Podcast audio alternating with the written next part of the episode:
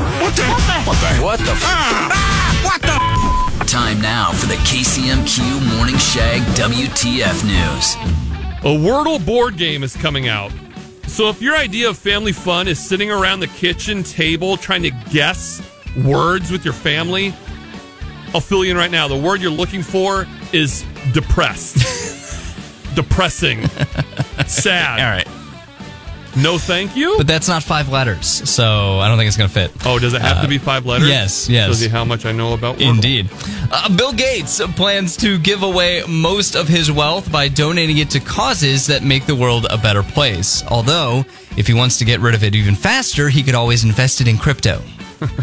And finally, over the weekend, Ben Affleck and Jennifer Lopez got married in Las Vegas. How did we find out? We saw Joe J Lo with a dozen tin cans and a giant just married sign hanging off her ass.